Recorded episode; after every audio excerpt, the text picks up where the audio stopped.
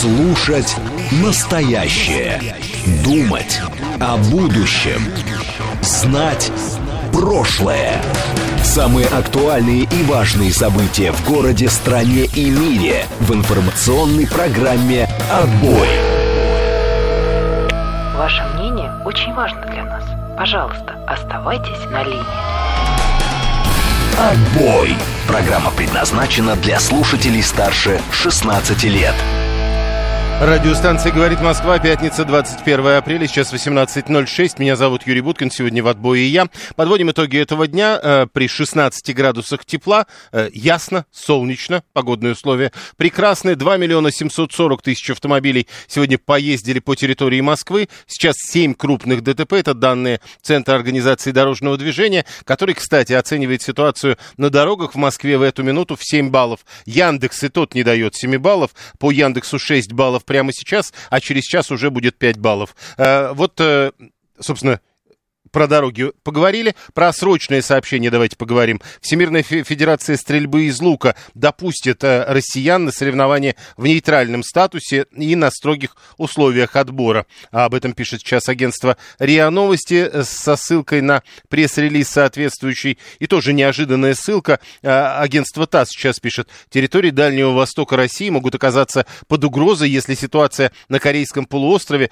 выйдет из-под контроля. И вот интересно, на кого ссылаются называются посол МИД РФ то есть посол Министерства иностранных дел Российской Федерации. Но это пока молния, поэтому э, через какое-то время, видимо, в подробностях узнаем, кто это.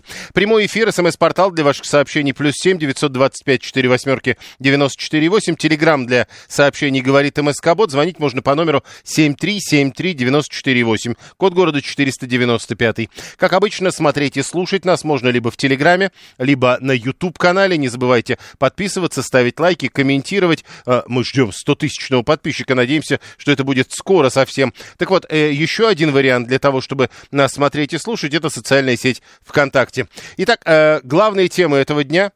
Опять я 713 пишет 713 э, да. Сергей 112 пишет, я в 21 год стал лейтенантом и командовал... А, это по предыдущей теме. Да, дальше. Давайте про масковую ракету, пишет 639 А что про нее говорить? Ну, давайте. Нет проблем. Э, предлагайте темы 7373948, код города 495. Много, на самом деле, много интересных тем, в том числе и ракета Маска, но только тут не очень понятно, а что говорить. То есть э, полетела ракета, не прилетела никуда. Э, судя по всему, это управляемая действительно ликвидация. Было понятно, что с ней что-то не так. Ну, значит, в следующий раз количество двигателей, которые во время взлета приходят в негодность, будет меньше. 833 э, предлагает неопознанные летающие объекты в Киеве обсуждать. 7373948. Э, Набирайте этот номер, присоединяйтесь к разговору. Первая тема, которую я предлагаю обсудить. Ракета опала. Три, э, ракета упала опять. Тривиально это все, пишет 530. Ну вот, э, э, помните депутат Нилов?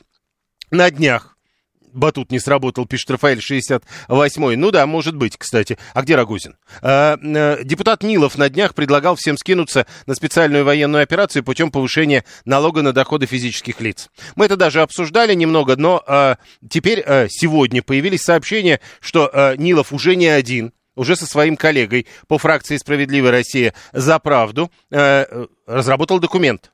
В данном случае они обратились в правительство, э, почему-то к Мишустину. Может быть, Мишустин должен выступить с этой инициативой, но как бы то ни было, они более четко проработали эту идею про дополнительный налог. А главное, теперь говорят, что этот налог э, не надо, э, соответственно, э, да.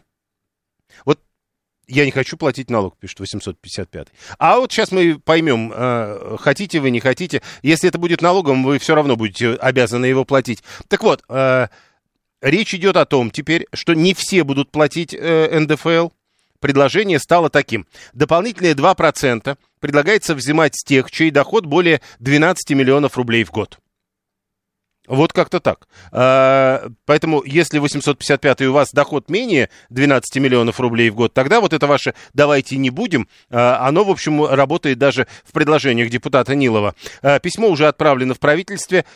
Интересно, что 672 я не понимаю. А депутат Нилов после такой инициативы переберется? Куда? Э, обещали, что новых налогов не будет. Вроде президент обещал, пишет 530-й. Э, Григорий говорит, «Э, я готов платить, но пусть мне сначала заплатят. Э, еще раз напомню, Григорий, вы должны понимать, что есть уже дополнительные 2% налогов, которые платят, э, помните, да, вот этот специальный фонд для лечения детей. Там для тех, чей доход превышает 5 миллионов рублей. То есть годовой доход больше 5 миллионов рублей, и тогда ты платишь дополнительные 2%. Причем в случае с этим вот доходом на лечение детей, там платится только с превышения что будет в данном случае, пока из тех сообщений средств массовой информации, которые пишут сегодня об инициативе депутата Нилова и его коллеги, тут непонятно, то ли со всей суммы, то ли все-таки тоже с превышения. Но они говорят, э, что это дополнительные 2% э, э, предлагается взимать с тех, чей доход больше 12 миллионов. Хитрый Нилов на социальные разницы играет, как большевики. Василий 200, это 530 Василий 281 э, А что мелочиться? Сразу к стенке отобрать все. Партия «Справедливая Россия» за правду это популисты, считает Василий. 639 а, говорит, Василий, в России нет целевых налогов. Они могут пытаться на, назвать его как угодно. На сбор, на котята. Это все равно пойдет в бюджет, а оттуда ничего не помешает эти деньги куда угодно направлять. Насколько я помню, там все-таки есть история с целевыми налогами. И вот то, что сейчас обсуждается, обсуждается, как раз выглядит э, скорее как целевой налог. 7373948. Про, э, слушаем вас, здравствуйте. Да, здравствуйте. 12 миллионов не про меня, но мне странно, что организация с госучастием мало участвуют именно в поддержке СВО.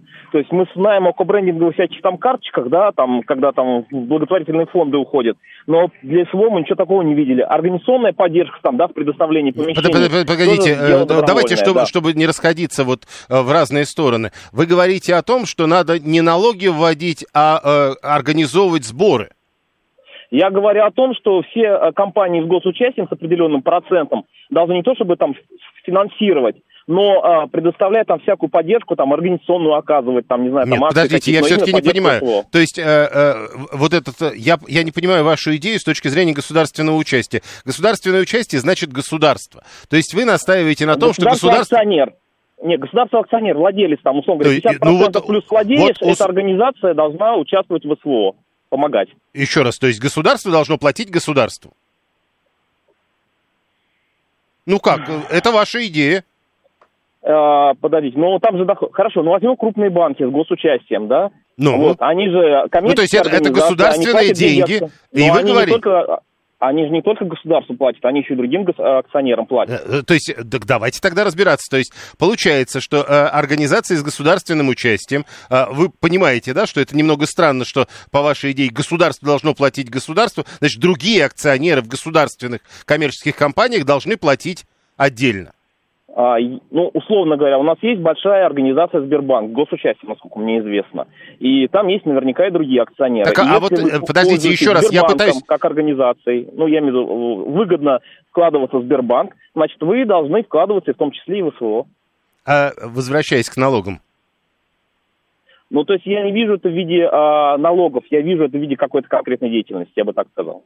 Угу. Хорошо. 7373948, 672. А сколько денег депутат Нилов привлечет, введя этот налог? Если мы не знаем, то обсуждать нечего. Ну, на, наверняка можно посчитать эти деньги. Подождите, а э, что бы это изменило? Ну вот вам говорят, там 10 миллиардов. И что? Что это меняет? Сбербанк выплатит около 700 миллиардов дивидендов и 10 миллиардов в бюджет, пишет Георгий, 183-й. Не перепроверял, поэтому цифра на его совести. Это уже было «Газпром», когда перестал платить дивиденды. Э, это 402-й пишет. Виталий говорит, действительно, пусть акционеры платят, а то, ишь, барыши с акцией имеют, живут богато, вкусно, пускай платят. Ну, и опять мы переходим с одного разговора на другой разговор, который э, довольно часто ведем, и выглядит этот разговор примерно так. Пусть платят все, кроме меня.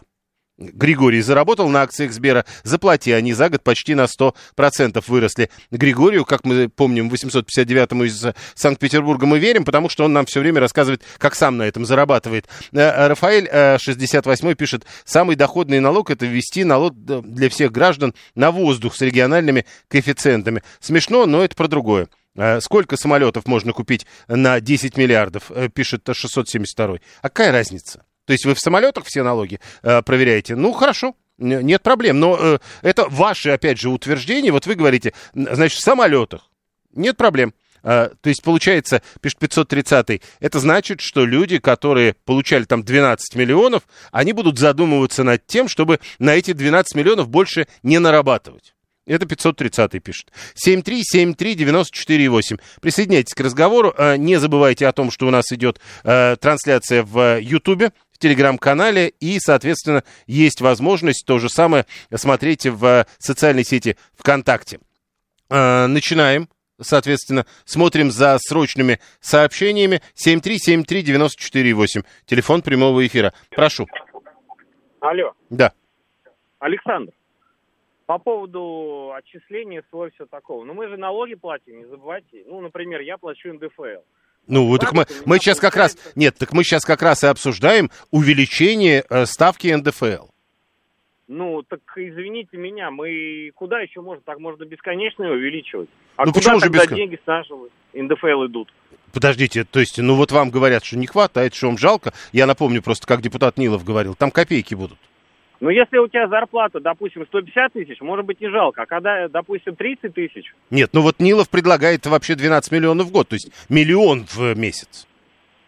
Миллион в месяц? И только тогда брать этот налог дополнительно. Ну, тогда, получается, те, кто такие деньги зарабатывают, будут просто оптимизировать свои расходы и уходить в тень.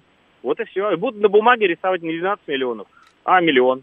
Понял. Анна вот говорит, а если я при доходе выше 12 миллионов добровольно помогаю на сумму больше 2%, меня все равно будут брать налог? Ну, э, так есть подозрение, что, скорее всего, да, потому что это вряд ли будет. Хотя, может быть, налоговый вычет. Берем по земле, я пашу, я обеспечиваю детей, мне за это платят, и с меня это берут дополнительный налог. Я обеспечиваю детей чем? 530-й.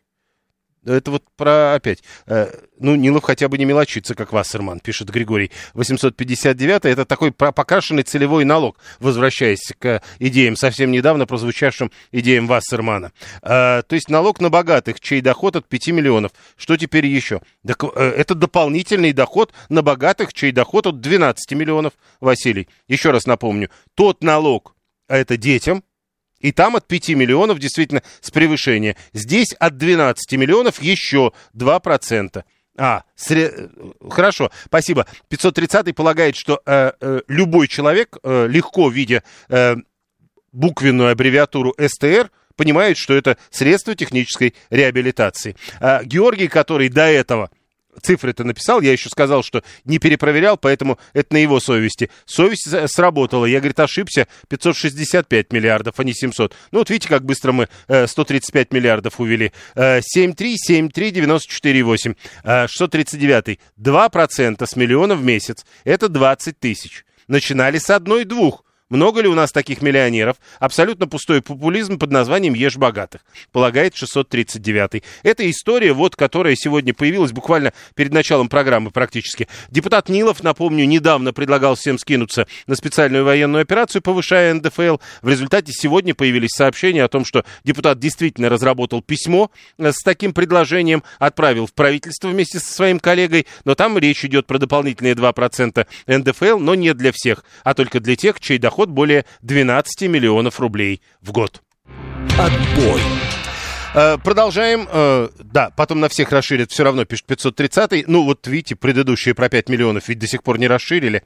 Обсуждая э, политические инициативы депутата, мы помогаем ему переизбраться на следующую выборную кампанию, пишет 672. Вы полагаете, что вот про тех депутатов, которые вам не нравятся, ну, с той точки зрения, вы не думаете, что это было бы хорошо, чтобы он переизбрался? Про этих депутатов надо молчать что бы они ни делали. Хорошо, а, платите мне миллион, я вам отдам 10%, обещает Беларус 279. Да нет, вы, во-первых, будете не, не 10% отдавать, а несколько больше. Вы же понимаете. А, налогами Министерство налогов занимается, а, пишет 672. А вы думаете, и ставки устанавливает Министерство налогов? А, да, и 530 опять, а, потому что в прошлый раз, когда мы это дело обсуждали, мы с этим столкнулись. И действительно совершенно справедливое замечание. Депутатов Ниловых два чтобы никакой сумятицы не было. Есть депутат один из «Справедливой России», есть депутат другой, кажется, от ЛДПР. 7373948. Э, э, дальше еще одна тема, тоже которая была, я знаю, что вы ее обсуждали. Это вот история, э, которую сейчас в Госдуме обсуждают, из которой выступал Центробанк в свое время. ну и, видимо, это развитие этой штуки, принятие законопроекта о самозапрете на получение кредитов и займов, который был внесен в Государственной Думе, это вот сегодня уже э, комментарий, позволит обезопасить людей от мошенников. Довольно давно Центробанк это уже предлагает. Теперь уже э, вроде как в Госдуму внесли готовый законопроект о праве вводить запрет на выдачу кредитов самому себе. Как вам эта идея? Насколько, с вашей точки зрения, эта идея может быть работающей? 7373948, телефон прямого эфира. А, так, э, Павел опять, дивиденды Сбербанка, в том числе и государство, получит, при, по-моему, 50% правительству принадлежит. Так, э, собственно, поэтому я и говорил. Получается, что когда мы говорим, что э, надо, чтобы государ... банки, к примеру, или другие системы с государственным участием платили, к примеру, в какой-то специальный фонд, получается, я предлагаю, чтобы государство платило государству. Какая-то странная история. 530-й теперь пишет уже про мошенников. Есть же закон о запрете мошенников, работает ли он? И это главный вопрос а, в связи с этой идеей. Слушаем вас. Здравствуйте. Алло, здравствуйте. Прошу. Ну, я уже высказывался только за. Давно люди ждут за этот закон. Замечательный закон. Ну, подождите, объясните мне, в чем он замечательный? А в том, что это так же, как бы, э, так, так же, как запрет на сделки без присутствия владельца. Вот то же самое многие товарищи мои сделали. И также очень много мошенников, э, как говорится, у наши данные персональные многие гуляют по... Э, Нет, подождите, смотрите. Где. Смотрите, э, то есть вы исходите из того, что кто-то может э, вместо вас взять деньги. Так они делают так. Нет, подождите, вы исходите из этого. Э, Но да. это, это же нельзя, так по закону быть не должно по закону много чего не за, ну, да. делается почему-то. Ну вот смотрите, а теперь вы говорите, а надо сделать так, чтобы вам запретили. Почему вы решили, что этот запрет я, не будут обходить? Так я добровольно хочу сам прийти, сам себе запретить. Так они придут и вам, так они придут и вам разрешат. Как это они разрешат без ну, моего а, присутствия? А как они сейчас э, берут вместо вас деньги?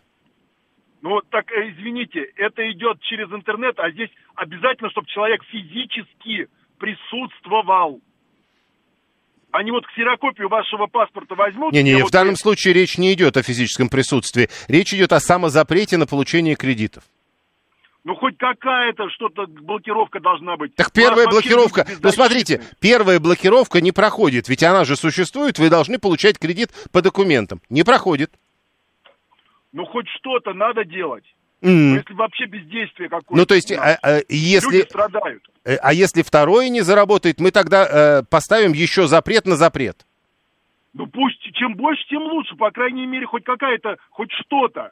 А чем вообще ничего. А почему ничего? Вот сейчас существует история, вы не можете получить кредит без, э, собственно, ваших документов.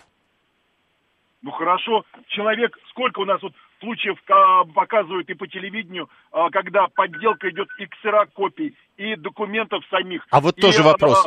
А сколько случаев? А вот вы, вы знаете, как вы интересно задаете? Почему-то. Это вопросы к нашим э, средствам массовой информации. Да почему вот же? Включите дежурную часть. Ну, так и там говорят, э, там говорят, каждые 8 человек из каждых 10 пострадали, вот, к примеру, от таких кредитов. Ну вот. Нет, я спрашиваю, там так говорят. И, или все-таки этих кредитов, да, их много, но все-таки не настолько много. страшно? Ну, вы знаете, а зачем, даже если их мало, этих случаев, но надо бороться?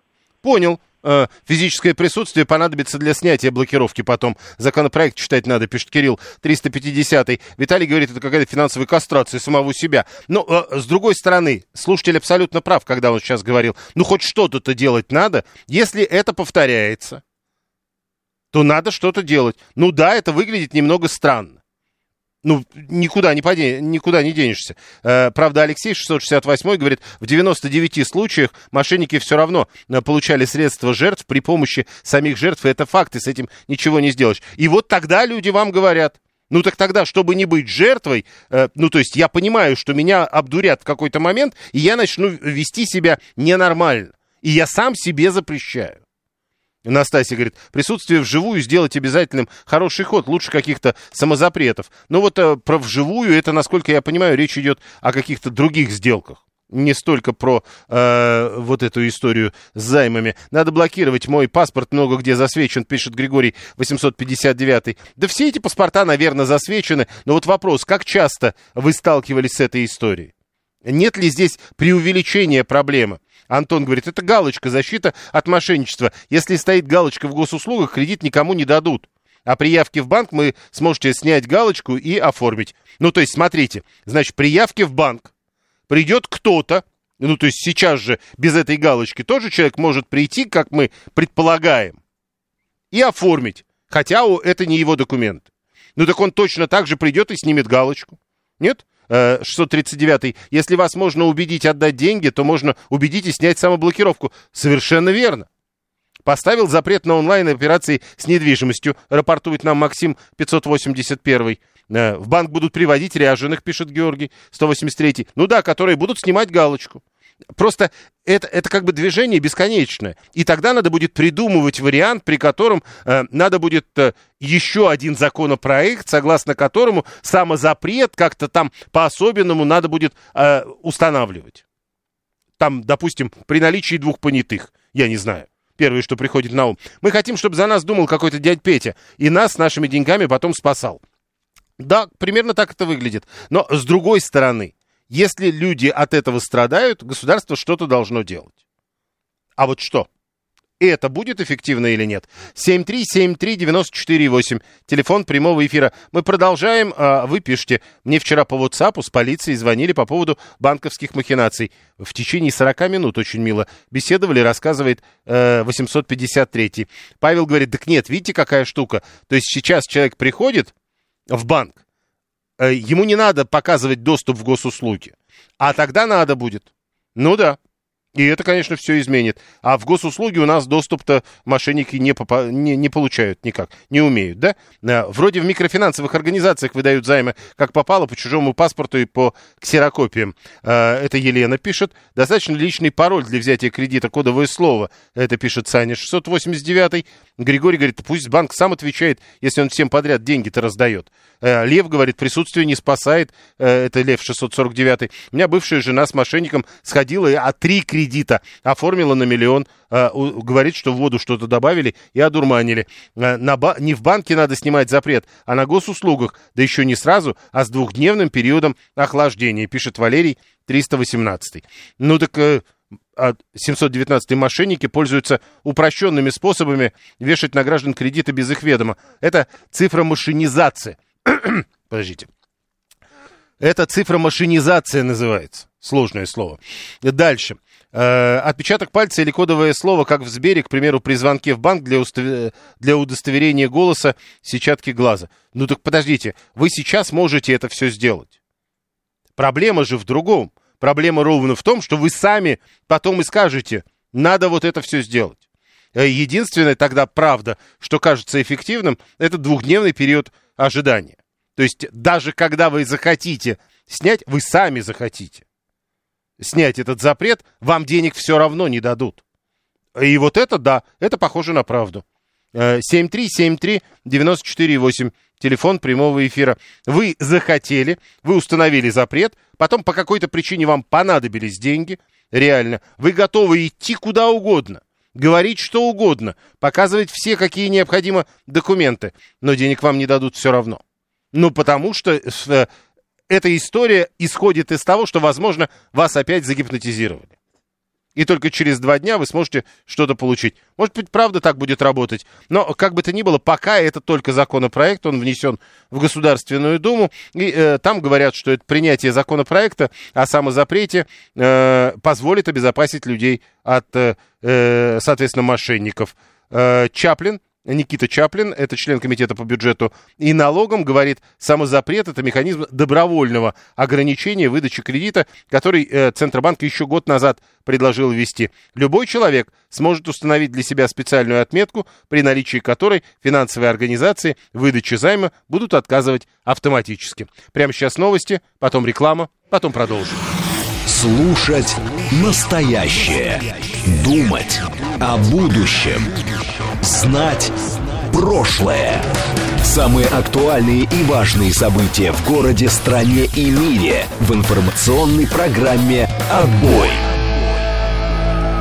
Продолжаем. Пятница, 21 апреля, 18.36. Меня зовут Юрий Буткин. Сегодня в отбое я. Подводим итоги э, этого дня. Обсуждаем главные темы. Все в прямом эфире с вашим участием. Вы пишите через смс-портал, через телеграм, либо звоните 7373948. В городе Ясно, плюс 16. Все разъезжаются на даче. 7 крупных ДТП, 2 миллиона 770 тысяч автомобилей и шестибальные пробки. Нам обещали, кстати, что э, быстрее будут люди разъезжаться. Нам к 7 вечера вечера обещали пятибальные пробки. Впрочем, и сейчас Яндекс обещает, что э, буквально через 25 минут в городе будут уже пятибальные пробки. Пока 6 баллов. Э, главные события этого дня мы обсуждаем. Э, вы пишите нам через смс-портал или через телеграм, либо звоните 7373948. Э, сейчас проводителей предлагаю поговорить. Э, сегодня, вы знаете, да, Госдума решила, э, точнее, как, решила Госдума не сегодня. Сегодня мы узнали о том, что Госдума не вводит пятитысячный штраф штраф для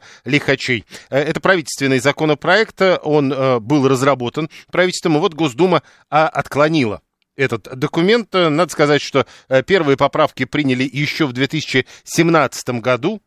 Теперь пять лет прошло, и Тогда много было споров по поводу того, что такое опасное вождение. И вот теперь, через пять лет, депутаты говорят, действительно, есть проблема. Надо бы э, получше понять, что такое опасное вождение. С учетом необходимости комплексной переработки парламентарии решили снять документ с повестки, но это не значит, что они э, тему саму снимают. Нет, они э, планируют как-то к этому вернуться, ну, не знаю, может быть, тоже через пять лет. Опасное вождение, с вашей точки зрения, насколько, правда, легко за это наказать? Что такое плохо? 877 пишет плохо плохо относитесь к этому. Не знаю, э, опасное вождение, насколько легко за это наказать? Э, насколько легко разработать показатель того, что такое опасное вождение? Вот депутаты говорят, пока не получается. Да, прошу. Алло, добрый день, Юрий. Э, да-да. Опасное, опасное вождение. Пусть депутаты приедут в одно место, я подскажу куда, и посмотрят, как там яма на яме, и как там... Неинтересно, нет, а опасное вождение это про другое.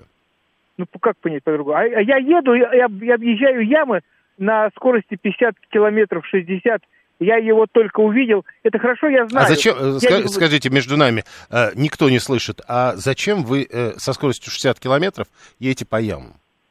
Я объезжаю их, Юрий. А ну, а тот, кто не езжает, в них попадает. Ну вот я когда объезжаю очень... ямы, я по- еду почти совсем медленно, не 60 точно, мне машину жалко. Ну ладно, извините, 40 километров. Ну хоть Но так, договорились. Надо Про... Давай, давайте, надо давайте по теме. А опасное вождение? Хорошо. На, на какой дороге? На хорошей, на, хорошей. на ровной и на, на хорошей. Это, ну, естественно, перестроение без включения поворотников на тех же 70, 80, 90 километров в час. Ну вот, а вот как, на, смотрите... На МКАДе стоят камеры, на МКАДе. Так. Вы посмотрите, что там творится. То есть, э, подождите, просто. ну тогда получается, если вот так, как вы описали, это надо, значит, видео записывать прямо? А, ну, камеры стоят на МКАДе, по-моему, через 50 метров, через 100. И, и что они увидят? Просматривают, просматривают. И а, Поворотник а, они там не увидят. Поворотник не увидят. Нет, если люди устраивают шашечки, то приглядеться можно там. Ну, то есть для этого тогда надо, чтобы камеры стояли каждые 50 метров. Они на МКАДе стоят. Не думаю, что каждые 50 метров. Э, это вот как ваши 60 километров. Так 40 или 60 цифру-то назовите, пишет Виталий предыдущему слушателю. Э, не, то, не товарищ ваше доказательство. Э, стоит знак 60. Едут 60 на хорошей дороге. Вот это опасно, пишет Сергей 154. Ну, как-то так. Или 625. А вот на МКАДе ехать 60, это же опасное вождение. Я бы еще штраф для таких вот, кто так едет. В телефон залезут и едут. Ну вот я вот против слов типа влупиться в телефон. Мне кажется, это неправильно. Но э, 625 прям так и пишет. Нужно, чтобы штрафовали тех, кто едет 60 по МКАДу, пишет Саша. На 555. Нужно. Э, то есть шашки, но с поворотниками надо? Или как? Руслан 528. Увидят очкастого злобного собственника в «Жигулях». Где? Э, на видео 668 Алексей это пишет. Давайте все-таки, ну правда, можно шутить сколько угодно. И главное, можно, наверное, штрафовать тех, кто едет 60 по МКАДу. Это как раз, как это сказать, теоретически тут понятно. Вот завтра, если мы договоримся, камеры все перестраивают, и вот тех, кто едет 60, можно штрафовать. Но как штрафовать людей? Да в левом ряду, Саша тут пишет в левом, а, неважно, хоть в любом ряду. Не включенный поворотник – это отдельное нарушение, пишет 141 Без вопросов. Как это, э, как это фиксировать? 7373948. Слушаем, здравствуйте. Здравствуйте, Юр. Сегодня уже обсуждали эту тему. Ну, понятно. И, в общем-то, решили. Мы все знаем, кто опасно ездит, все видим. Так почему же нельзя за это штрафовать? Поясните. Ну как, ну вы не видите, если человек э, совершает за, короткий, за короткое время несколько маневров. Еще раз. Скор... Нет, подождите. Во-первых, что такое вы не видите? Я не вижу, ну, нет, я когда езжу, дорогу, вы я когда еду на машине, я на дорогу смотрю, а не на тех, кто там где-то шашечки играет. Так люди-то на дороге это делают, или вы только вперед перед собой, ни, ни чуть-чуть ни влево, ни вправо? Хорошо, я увидел, я увидел только часть, возможно, он обгоняет кого-то, к примеру, меня. Откуда я знаю, что это один, шашечки? Один, один обгон это не опасное вождение. Ну так вот. А когда человек делает серию таких Нет, вы только что, срок. Вы только что сказали, вы же сами видите. Нет, мы с вами не видим. В этом-то и проблема. Я вижу, я, Юрий, да я что? вижу.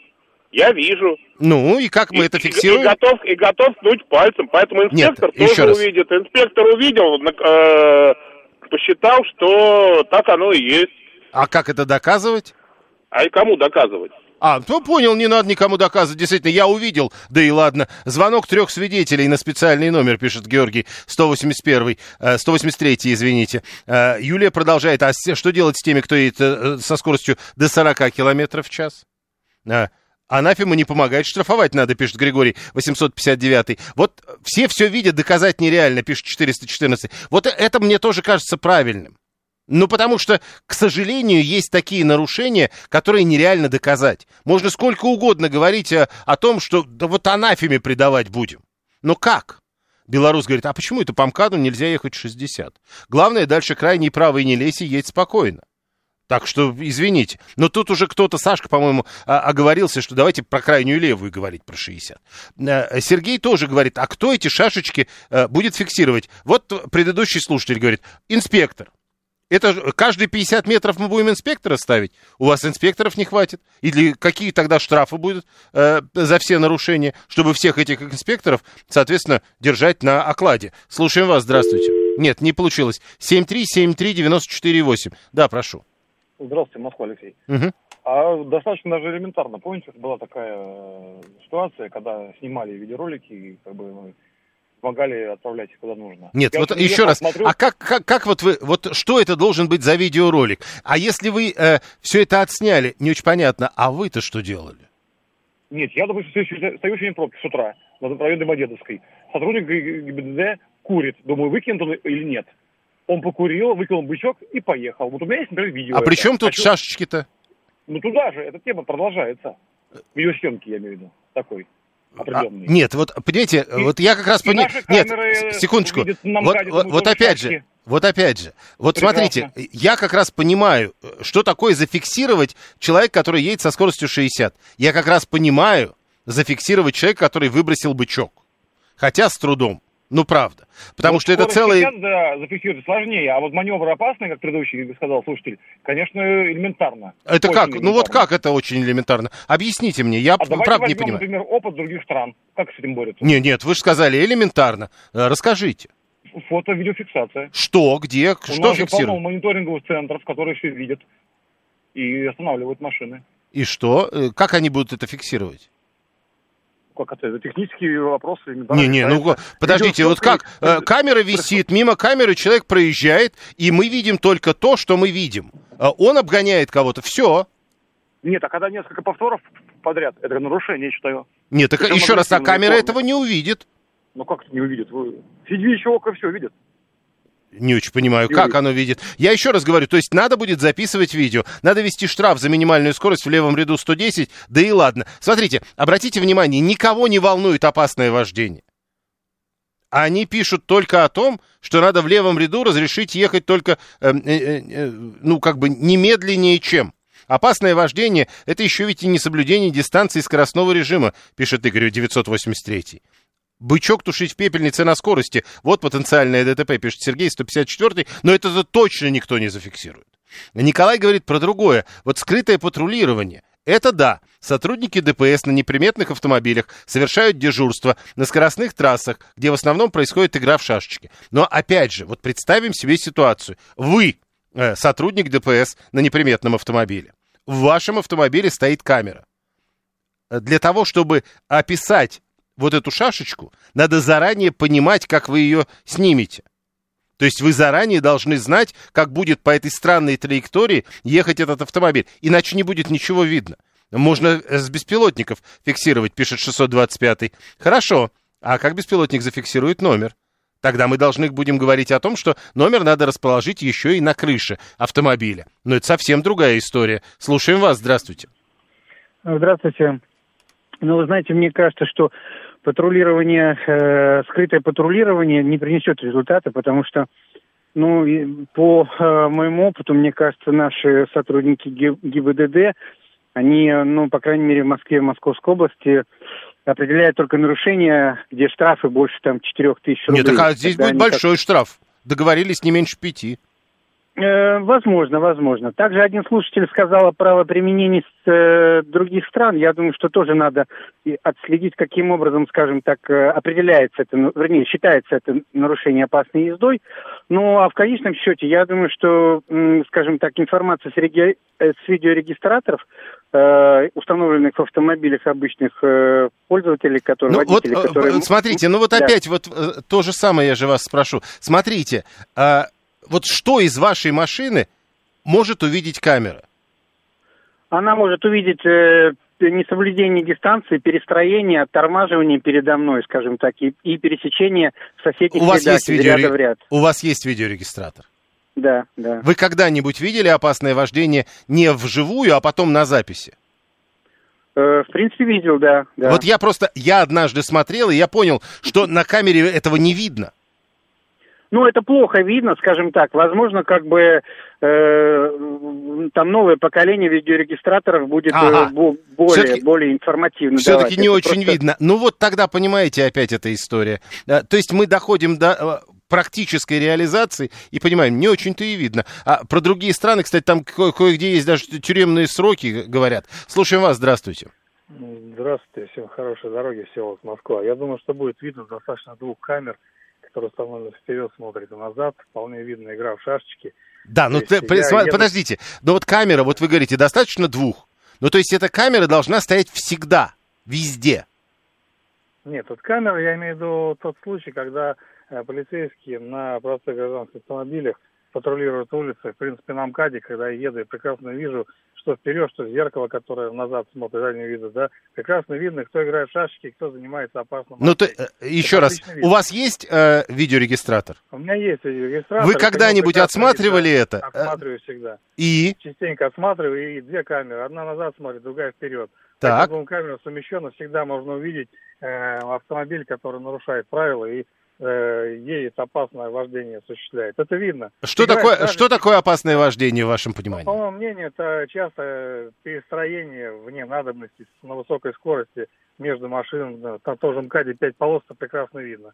Не надо быть там гуру, чтобы это определить. Так, теперь, да, теперь, теперь дальше. Скажите, э, с вашей точки зрения, это действительно часто встречающееся нарушение? Это постоянно встречается, и почему-то все думают, что на МКАДе все должны ехать со скоростью 120 км в час во всех рядах.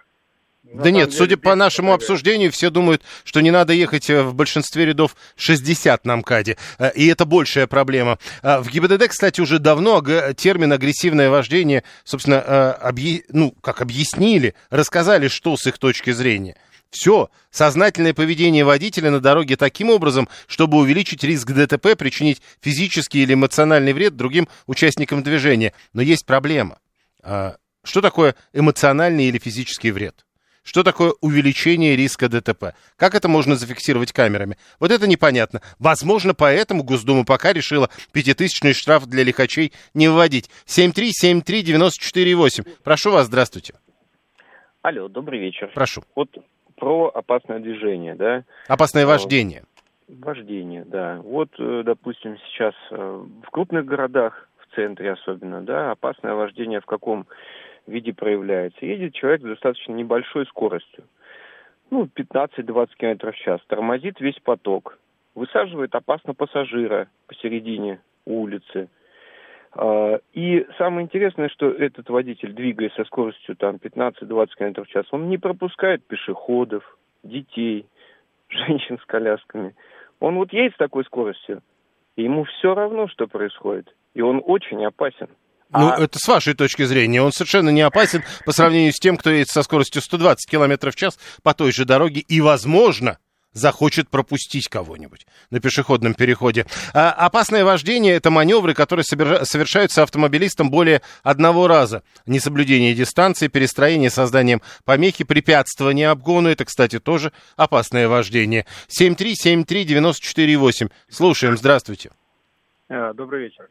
Я вот в большей степени пользуюсь своим автомобилем, но иногда приходится пересесть на каршеринг, и они, я не знаю по каким критериям, но э, в статистике моего профиля пишут о том, как я себя веду на дороге. И у меня была... Ну, это, скорее всего, ускорение, замедление. Э, прекрасно это мониторится. Я, я, у меня была история, когда я опаздывал, и, и, и, и, ну, не то чтобы нарушал, но действительно вот как бы так на грани был. Э, и получил себе минус в этой статистике. Ну вот, они это... Э, ну вот, э, это же другая история. А вот как зафиксировать то, что вы из полосы в полосу, а потом обратно, то есть шашечку? Я думаю, датчик GPS, который увидит Ой. перестроение. Вы прям реально думаете, что вот это даже считывать надо? Ну, я когда перестраиваюсь на дублер, мой навигатор понимает, что я еду в пяти метрах рядом ну, на дублере. А мы с вами тоже понимаем, что понимает это он не сразу.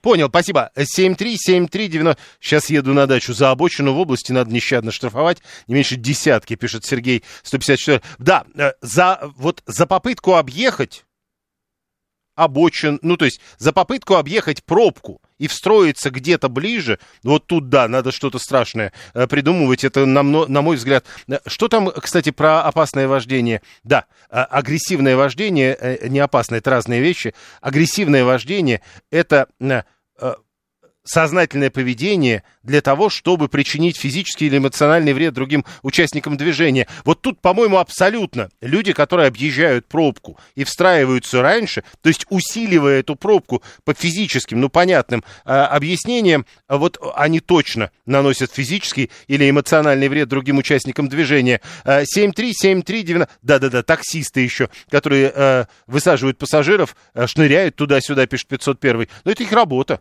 Андрей из 75-й, про тех, кто объезжает, э, десятки мало. А езда и перестроение без создания аварийной ситуации – это опасная езда. Сколько нужно совершить перестроений для опасной езды? Кто оценивает опасность, пишет Александр 698 А главное, я-то даже не об этом. Я о том, а как это все зафиксировать. Даниил, да все легко детектировать со стационарных камер машинным обучением. Нужна э, грамотная инструкция для асессоров с четким определением опасного вождения для сбора датасета. А, главное, а, вы будете датасет собирать со скольки камер. И у, получается, значит, на каждом, э, вот, ну, или в некоторых местах только. Так тогда все заранее будут знать, вот здесь опасно ездить нельзя. Сергей, в Польше практикуют выявление таких нарушений. Автомобиль без ливреи с камерой на крыше патрулирует дорогу. При выявлении подобных нарушений передают информацию ближайшему патрульному экипажу, далее по классической схеме. Интересно, а вот эта камера на крыше, она как бы не намекает на то, что в этот момент опасная езда более опасна для водителя, чем для всех остальных. 7373948. Да, прошу. А, Юрий, здравствуйте. Да, прошу. По моему глубокому убеждению, штрафовать можно только за измеримые нарушения. Но такая это неизмеримое. А, вот опасное вождение – это качественная оценка, не количественная. Если нарушение разметки, ну, это камера видит, да, разметка нарисована сплошная, ее нарушают. А скорость превышает, это можно измерить. Но опасное вождение – это э, субъективная вещь. Ну, подождите, а вот тут я с вами поспорю. Да, это субъективная вещь, но, к примеру, если мы решим технический вопрос видеозаписи нарушения, то тогда любой человек увидит эти шашечки на некой камере, которая, правда, будет висеть на какой-то довольно большой высоте. Можно, можно, э, ну, скажем так, играть в шашечки, при этом правила не нарушать. Вот, а, понимаете, опять же, это, это субъективное понятие. И измерить это нельзя никак. Хорошо, 737. Э, а вот есть люди, которые говорят, да легко. Э, смотрите, э, на каждого автовладельца нужно три смотрящих в экраны камеры, которые будут выносить решение, было нарушение или нет, пишет 713. То есть я говорю, что тут тогда получается, для того, чтобы подобного рода нарушения начинать так или иначе штрафовать, надо вводить камеру в машине. Может быть, три. Как это предлагает 713. 7373948. Прошу вас, здравствуйте. Здравствуйте, Юрий. А, Владимир Москва хотел э, высказаться, если долго дозванивался, если тема не ушла, по поводу перестроений. Да, да, да, именно это мы сейчас обсуждаем. Да, вот э, на МКАДе, то есть э, я хочу прям пожелать всего прям хорошего, ну, в обратном смысле людям, которые едут 70, 80 в левом ряду, даже которые едут 90. Только из-за них я буду спонсором ИПДД 100%. Потому что невозможно ехать в левом ряду, приходится перестраиваться справа-влево, чтобы хоть как-то поехать. Еще раз, ну, э, обратите внимание, а, вот вы тоже говорите о том же самом. Но это э, ну, допускается, но это допускается правилами, а то, что собираетесь в ответ делать вы, правилами не допускается ну, как допускается правилами, пусть тогда правила и на этот счет изменят тоже, чтобы левый ряд шел хотя бы сотку, там, 0,90 хоть минимум. То есть люди едут и не парятся, а мне приходится их как бы обгонять, потому что говорят скорость потока. Это не скорость потока, это скорость человека, который за 6 машин вперед едет как... Нет, а, еще раз, а, смотрите, а вот э, где написано, что все должны ехать так, как вы хотите? Нет, просто достаточно быстро они должны ехать. Не, не, нет, еще раз. А, не, что такое достаточно быстро? Они едут достаточно быстро с их точки зрения. Вот э, я им желаю всего самого-самого. Нет, просто вы говорите, их надо наказать, потому что иначе я вынужден. Что такое вынужден? Э, придерживайтесь правил. Мне нужно ехать быстро, я опаздываю. Ну, так а надо было раньше выехать. Ну вот они, походу, раньше выезжают. Вот именно, правила дорожного движения, их ведь пока никто не отменял. Хотя, кстати, да, может быть, действительно в правилах надо сделать эту историю про левые полосы. Почему мы говорим, вот и Саша тоже, Саша 555, почему мы говорим про то, что тот, кто объезжает препятствие, тот опасно водит, возможно, опасен именно тот, кто тормозит поток и едет 40. А, дело в том, что пробка, если вы об этом, это не препятствие. И это принципиально важно. А, пора штрафовать за намерение. Если машина может ехать быстрее скоростного режима, давайте штрафовать ее тогда. Пишет 668, извините. 7373948. Прошу вас. Добрый вечер, Петр из Москвы. Смотрите, на самом деле, наверное, на наблюдение фиксация должна быть в том месте, где она происходит. То есть, как оборудуют алкозамками машины, вот в этой сторону развиваться. Ну, ну я и говорю, то есть получается, что камеры надо ставить в машины. Э, во многом, да. И я думаю, другие нарушения могут э, фиксироваться с этим. В том же каршеринге они... То есть, получается, а, да. ты едешь, а машина на тебя стучит? Э, Сама? Э, ну, а в обязательном порядке, так же, как и алкозамки. Ну да, я, об этом я и говорю. Вот сейчас, допустим, в каршеринге, если превышаешь скорость, даже на камеру не попал, всегда приходит уведомление, там, мы за вас переживаем, снизьте скорость, езди аккуратнее. То есть все фиксируется уже. А если посмотреть на всякие Теслы, которые еще и сами умеют управлять, да, ездить по дорогам, так значит и в обратную сторону. Ну, в общем, недолго нам осталось, э, недолго да. нам осталось страдать, Иско, скоро... Искомые пять лет, которые депутаты, возможно, вернутся к рассмотрению этого законодательства. Кстати, да, может быть, действительно. А, а там через пять лет, возможно, машина уже сама не будет выезжать просто на обочину. То есть, и там, к примеру, более двух перестроений в течение пяти минут не будет допускать. То есть, если есть разметка, машина говорит, не, я так не могу, я уже перестраивалась в этом сезоне. Вот и все. Э, кто медленно едет, по определению не создает угрозу другим участникам движения, пишет Иван, а лихачи и обочечники, шахматисты, скачущие с полосы на полосу, мол, недостаточно хороши, но всегда найдутся те, кто их оправдает. Действительно, довольно много людей. Нам кадим э, максимум 100, а минимума нет, пишет 414. Э, дальше. Алкозамки ввели, можно тестостерона замки. Злобный сел за руль, не заведешься, пишет 639. Тоже интересный поворот той же самой темы. Есть всегда кто-то, кто едет быстрее, пишет 555. Ну, а если он не может ехать быстрее, значит, он должен ехать со скоростью потока. Прямо сейчас новости. Слушать настоящее. Думать о будущем. Знать прошлое. Самые актуальные и важные события в городе, стране и мире в информационной программе «Отбой». Ваше мнение очень важно для нас. Пожалуйста, оставайтесь на линии. Отбой! Программа предназначена для слушателей старше 16 лет. Оставайтесь на линии. Телеграм-канал «Радио говорит МСК», YouTube-канал «Говорит Москва» и социальная сеть ВКонтакте. Там можно и смотреть, и слушать. Сегодня пятница, 21 апреля, сейчас 19.06. Меня зовут Юрий Буткин. Сегодня я в отбое. Подводим итоги этого дня, обсуждаем главные темы. 2 миллиона 800 тысяч автомобилей сегодня в Москве побывали. А, было 16 градусов, уже 14 градусов. Начинает холодать. 7 крупных ДТП прямо сейчас в городе и 5 баллов. Да, действительно, люди начали из города разъезжаться согласно прогнозам. Как говорили, к 7 вечера будут пятибальные пробки после шестибальных. Так оно и есть. 7373948, телефон прямого эфира. Мы продолжаем обсуждение главных событий этого дня. Прошу вас, здравствуйте. Здрасте. Ну, я тоже являюсь э, водителем, так скажем, быстрого вождения. И являюсь также водителем э, мототранспортного средства. И, к сожалению, да, с водителями, которые едут в левом ряду на МКАДе 60 км в час, это, конечно, нужно как-то тоже с ним бороться. Нужно делать вилку 180. Дальше, допустим, 80-60. И таким образом. А если у нас э, ведут, э, скажем, правила, то чтобы скажите мне, вот скажите. Я, я, ну, правило, в данном случае мы говорили об истории наказания за опасное вождение, за шашечки. За опасное вождение шашечки, да. Тогда нужно будет исключать полностью водителей, которые э, ездят на мотоциклах. Нет, а подождите, про водителей, которые ездят на мотоциклах, мы вообще уже неоднократно говорили. Они реально ездят не по правилам. Да, но ну? хорошо, но нужно, нужно тогда полностью исключать такой вид транспорта. Если Нет, подождите, правила... подождите, секундочку. Вот э, я когда еду на машине, да, она гипотетически может ехать на 60 км в час быстрее. И вот э, когда я еду, к примеру, по Ярославке, на которой можно ехать 110, а я, как все обычные российские водители, еду несколько быстрее, насколько это возможно, э, по закону. Так вот, меня объезжает мотоциклист в моем же ряду, да еще и со скоростью примерно, ну, километров на 30-40 быстрее. Это как? Ну, как правило, водители, которые ездят под 120 на МКАДе, они э, с пониманием относятся к мотоциклистам.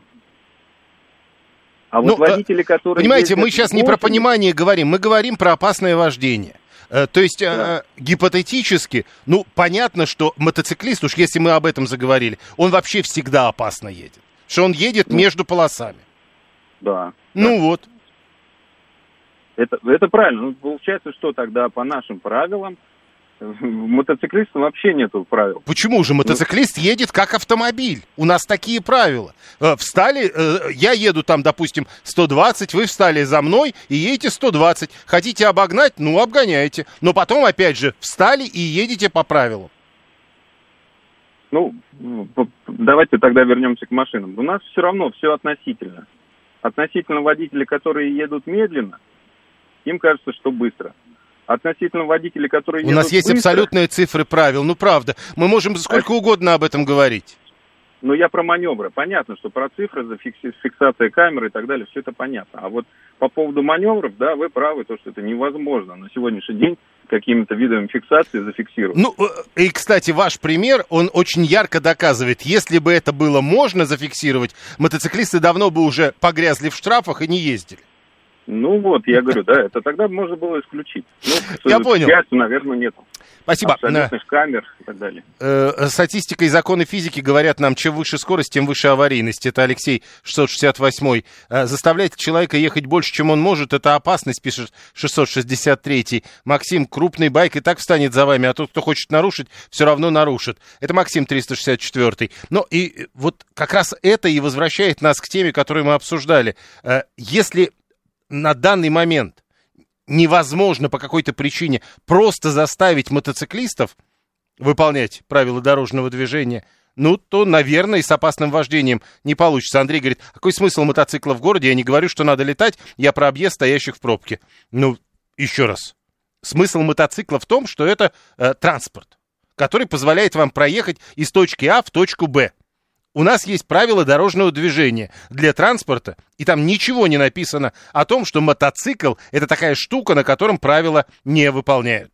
И могут ехать в той же полосе, ну и так далее. Ну, правда, это вот э, просто, как это сказать, до сих пор не наказали Вот так это называется. Воронеж. Давайте следующую тему все-таки. А, у нас почему-то нет. Давайте еще раз.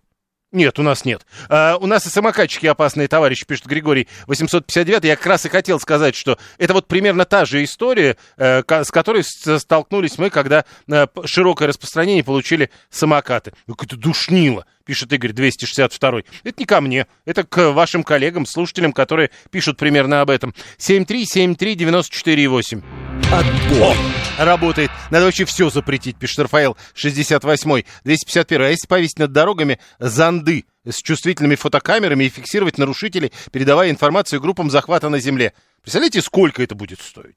Занды с чувствительными фотокамерами и фиксировать. Э, ну, правда, э, оно того стоит или просто, ну, действительно как-то, наконец, договориться? 7373948. Да, прошу вас.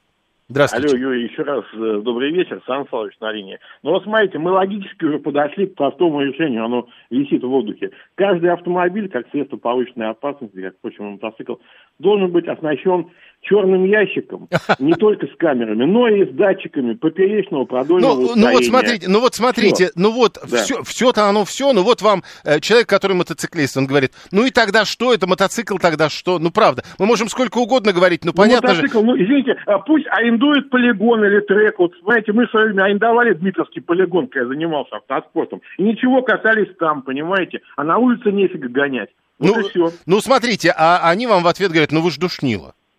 Не, ну душнило хорошо, я пусть душнил, но живой душнило, чем я буду мертвый. Душнило для меня такой вот лихач собьет, понимаете? А, а, вот. и вам 420 пишет, кстати, душнило это серьезный, ответственный, рациональный человек, это комплимент.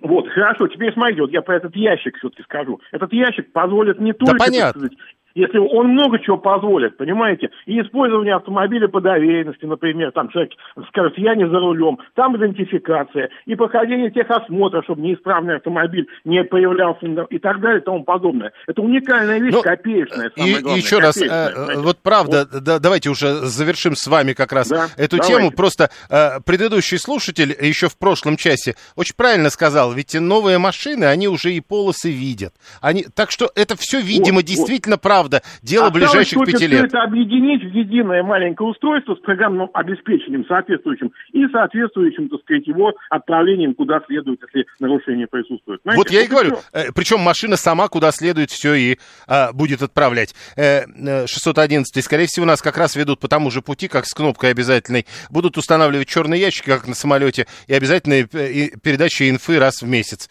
Тоже, Рафаэль, уже есть ГЛОНАСС, он может и скорость замерять. Привязываем его к ID водителя, победителя и понеслось. 7373948. Э, Я все-таки предлагаю перейти к другой теме. А, мы довольно долго обсуждали историю с первомайскими демонстрациями, потом поговорили по поводу э, бессмертного полка. А Максим и чип себе в шейте. Да куда денетесь? А, рано или поздно... Человеческая жизнь дороже, пишет Андрей, совершенно справедливо. Так вот, теперь мы дошли до салютов. Воронеж сегодня пришли сообщения. Воронеж э, День Победы будет отмечать без салюта. Пресс-секретарь губернатора региона э, объяснил, что это связано с безопасностью, а назвал решение необходимым моментом и сказал, что меры безопасности в Воронеже будут беспрецедентными. 7373948, э, телефон прямого эфира. Вообще, ну да, конечно если вы уходите от темы, я уже неоднократно говорил, теперь вам, Игорь 262 говорю, если вы пытаетесь уйти от темы, конечно, нет, стоп. Так и будет. 7373948. Вот сейчас День Победы. Слушаем, здравствуйте. Да, здравствуйте, Максим, Москва. Полностью с вами согласен насчет правил, да, что все... А, не-не-не, давайте все, мы уже меняем тему.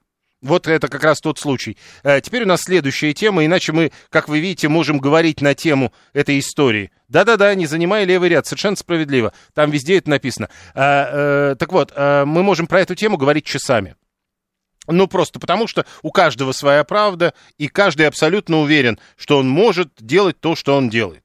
При том, что, еще раз, мы понимаем, что то, что делают некоторые, по поводу опасного вождения, по поводу обочины там и так далее, это да, э, правилами не предусмотрено. Запрещено. 7373948, телефон прямого эфира. Итак, э, смотрите, значит, Воронеж, мы начали, напомню, с отмены первомайских демонстраций, потом э, появились сообщения, что очного бессмертного полка не будет. Теперь вот уже появляется первое сообщение о том, что салюта не будет. Вот Воронеж отметит День Победы без салюта. Пресс-секретарь губернатора региона Артем э, Сокольников сказал, что э, это из-за безопасности, это необходимый момент, и меры безопасности будут беспрецедентными, сказал он. Э, вот где грань? То есть вот э, это безопасность, да? Но ведь э, любое массовое мероприятие, оно требует э, соблюдения определенных норм безопасности. И что бы там ни было, э, все это можно так или иначе безопасно организовать, или есть определенные условия, при которых, э, при которых соответственно, никакой безопасности не получится. И лучше все-таки запретить. Мы до этого говорили, что надо запретить движение на автомобилях, и тогда действительно полная безопасность. Ну вот и здесь, а здесь уже немножко другой поворот, но это ведь примерно о том же самом. Можно отменить демонстрации, бессмертные полки, салюты и так далее. Ну вот э, как далеко надо идти? Если ничего не делать, будет все абсолютно безопасно. 7-3, э, э, грани нет. Грани нет, пишет 611, это реально опасно. 177 говорит, что он за автомобильный бессмертный полк. Не понимаю, где, говорит, только принц делать. Еще раз, это ведь автомобильный бессмертный полк, это не совсем то. Э, э, не будет нигде ведь э, такого автомобильного, как это называется, проезда-то всех вместе. Речь идет о том, что вы можете неорганизованно просто на своем автомобиле это разместить. Организованного движения никто не предусматривает. Грань это отмена праздников, потому что где-то гибнут люди. Отменить салют и парад под угрозой теракта это нормально, пишет 639-й. Э, белорус говорит, ну хотя бы, чтобы в Москве салюты были. Воронеж нам не интересен. Но почему же? Э, вот это тоже интересно. Нам не интересно, что происходит у нас э, за Московской кольцевой автодорогой. Мы сейчас толкаемся все вместе, пишет 177-й. Где разница? 7373948. Прошу вас. Здравствуйте, меня зовут Анна. Почему это нам Воронеж-то не интересно? Ну, не знаю, вот так человек написал. Воронеж стоял, между прочим, не хуже Сталинграда, просто об этом не говорят. Воронеж пережил все издевательства мадьяров, об этом тоже не говорят. На правый берег Дона Воронеж, э, немцы так и не перешли в Воронеже. Поэтому Воронеж как раз достоин салюта, и большого салюта, и красивого салюта. Почему его отменили, я не понимаю. Из соображений безопасности на одном участке наберется много народу, возможен теракт, но возможен. Возможно, просто чья-то глупая шутка с петардой будет давка, но и такое возможно. Но это лишний раз говорит о том, что э, можно же было бы организовать салют, но сделать ну, так, салют... чтобы люди не вышли. Ну, салюту, посмотреть. по крайней мере, Нельзя. поговорить с людьми, устройте где-то так, чтобы народ не скапливался. Воронеж-то сейчас не маленький город, это не 60-е годы. Ну да, это по миллионник, по-моему. По-моему, нет, там миллиона. Но когда я там была последний раз, это был, наверное, год 19 город-то большой стал. Это не 60-е годы, еще раз говорю, это стал большой город, там много новых кварталов. Но ну, устроить как-нибудь так, чтобы люди видели салюты и не скапливались. В конце концов, в отличие от москвичей, воронежцы люди-то адекватные. Поговорите с ними по-хорошему, попросите. Ну, вот как показывает практика, попросить людей, люди не приходите и не толпитесь, невозможно. Все равно придут, все равно будут. Ну, Юрий я не знаю, воронежцы все-таки не такие, как мы, они отличаются от нас в лучшую сторону. Люди везде одинаковые, как кажется. Да нет, э, психология совершенно другая. 2021 год, население Воронежа 1 миллион 57 тысяч 681 человек. Ну вот видите, знаешь, я уже отстала жизнь. В 21 году я была в 19 по-моему, году последний раз в Воронеже. Но в любом случае, очень обидно, что в Воронеже салют отменили. Уж кто-кто, а Воронеж, Орел, Курск, Белгород – ну, Белгороде там сейчас своеобразная ситуация, салютом можно и напугать. А уж Воронеж, Курск, ну, ну Орел достойный салют. Кстати, вот э, э, пришло сообщение про Белгород. Шесть автомобилей получили повреждения в результате взрыва в Белгороде. Это э, данные из э, мэрии. Пресс-служба городской администрации пишет про э, то, что в данный момент известно о шести пострадавших автомобилях. Э, как тут сказано в этом сообщении, автомобиль, который был заброшен на крышу магазина, снят и эвакуирован. 7373948. Слушаем, здравствуйте. Юрий, добрый вечер. Лучше не обсуждать эту тему тихо обойти ее, потому что, ну, будоражим население, до чего дошли. То есть? Ну, то есть ну, было все нормально, а сейчас мы уже и салют отменяем. А надо? Отменять? Да. Я считаю, что нет. Почему? Это память.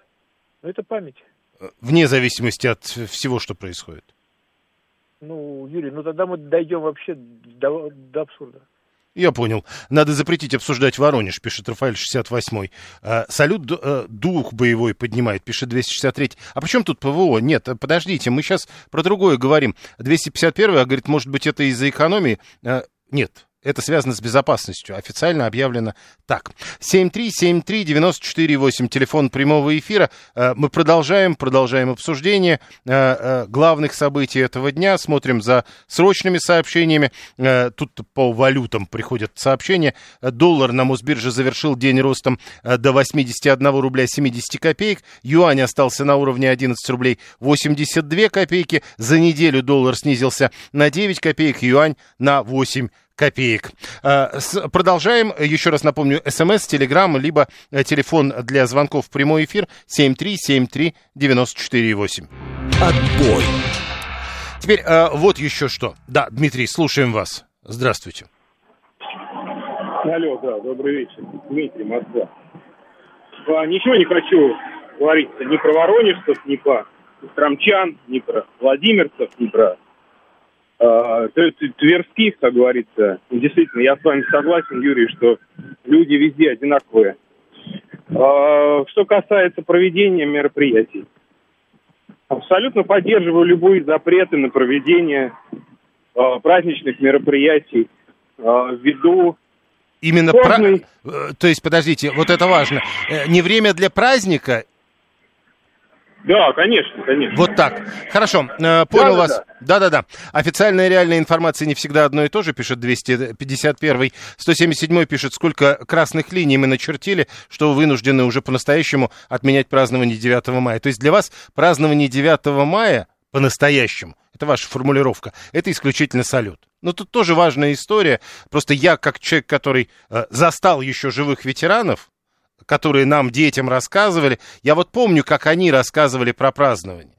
7373948. У нас традиция, говорит такая, Виталий 618, прийти на салют, снять на телефон, и зачем-то это потом в памяти телефона хранить, хотя э, вы его повторно смотреть, понятно, что не будете. А, ну вот так, а, давайте еще одну тему обсудим дальше. Продолжаем движение. А, я хотел вот еще о чем вас спросить. 9 мая это не праздник, а день памяти. Вообще-то пишет Руслан 544, и тут тоже важно. А, в Минэнерго сегодня оценили запасы а, угля в стране. А, замминистра Сергей Мочальников, так его зовут, сказал, что в России э, запасов хватит более чем на 300 лет.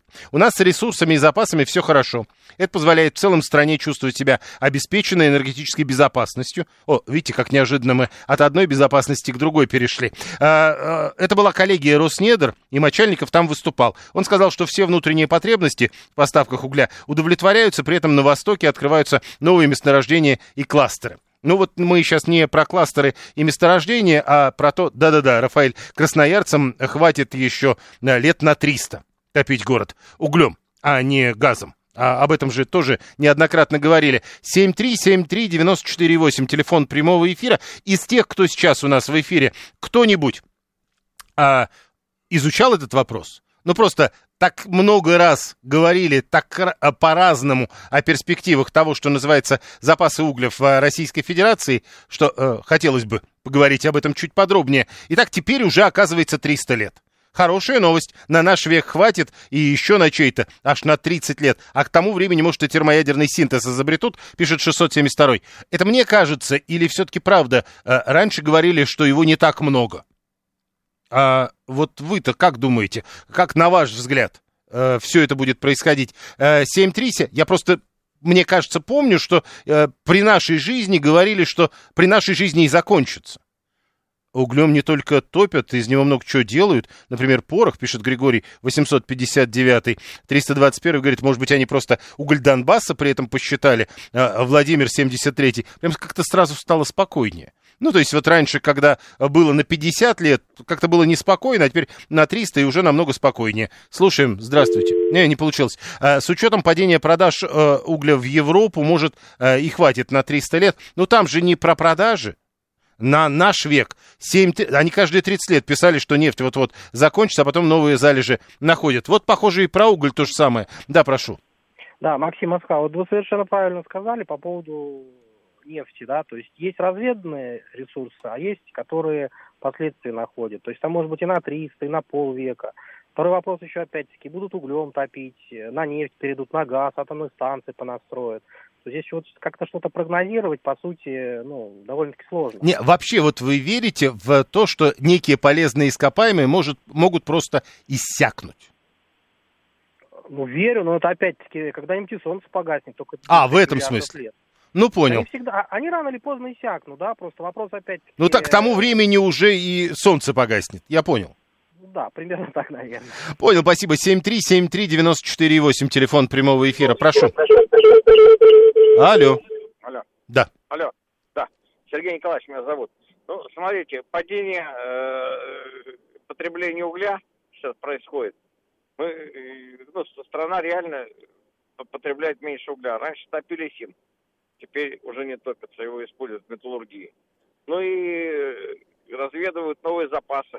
Вот когда упадет до, до одного ведра потребления в год, тогда будет на миллион лет запас. Но, ну, но ну, я тогда по-другому вас спрошу. То есть вы э, абсолютно уверены, что когда будет 22 век, мы не застанем, но все-таки, когда будет 22 век, тогда и уголь, и нефть все еще будут?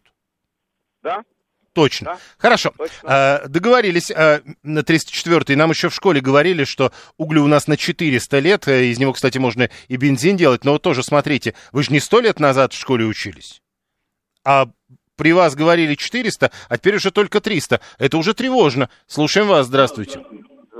Здрасте. Ну, вы знаете, я думаю, что на мой век, в общем-то, хватит. Вот. Я 300 лет вряд ли проживу.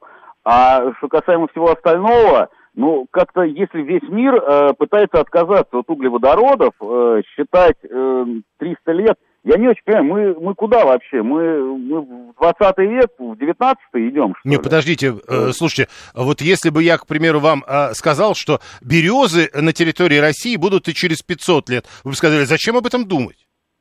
Нет, при чем тут березы? Так это то же э, самое.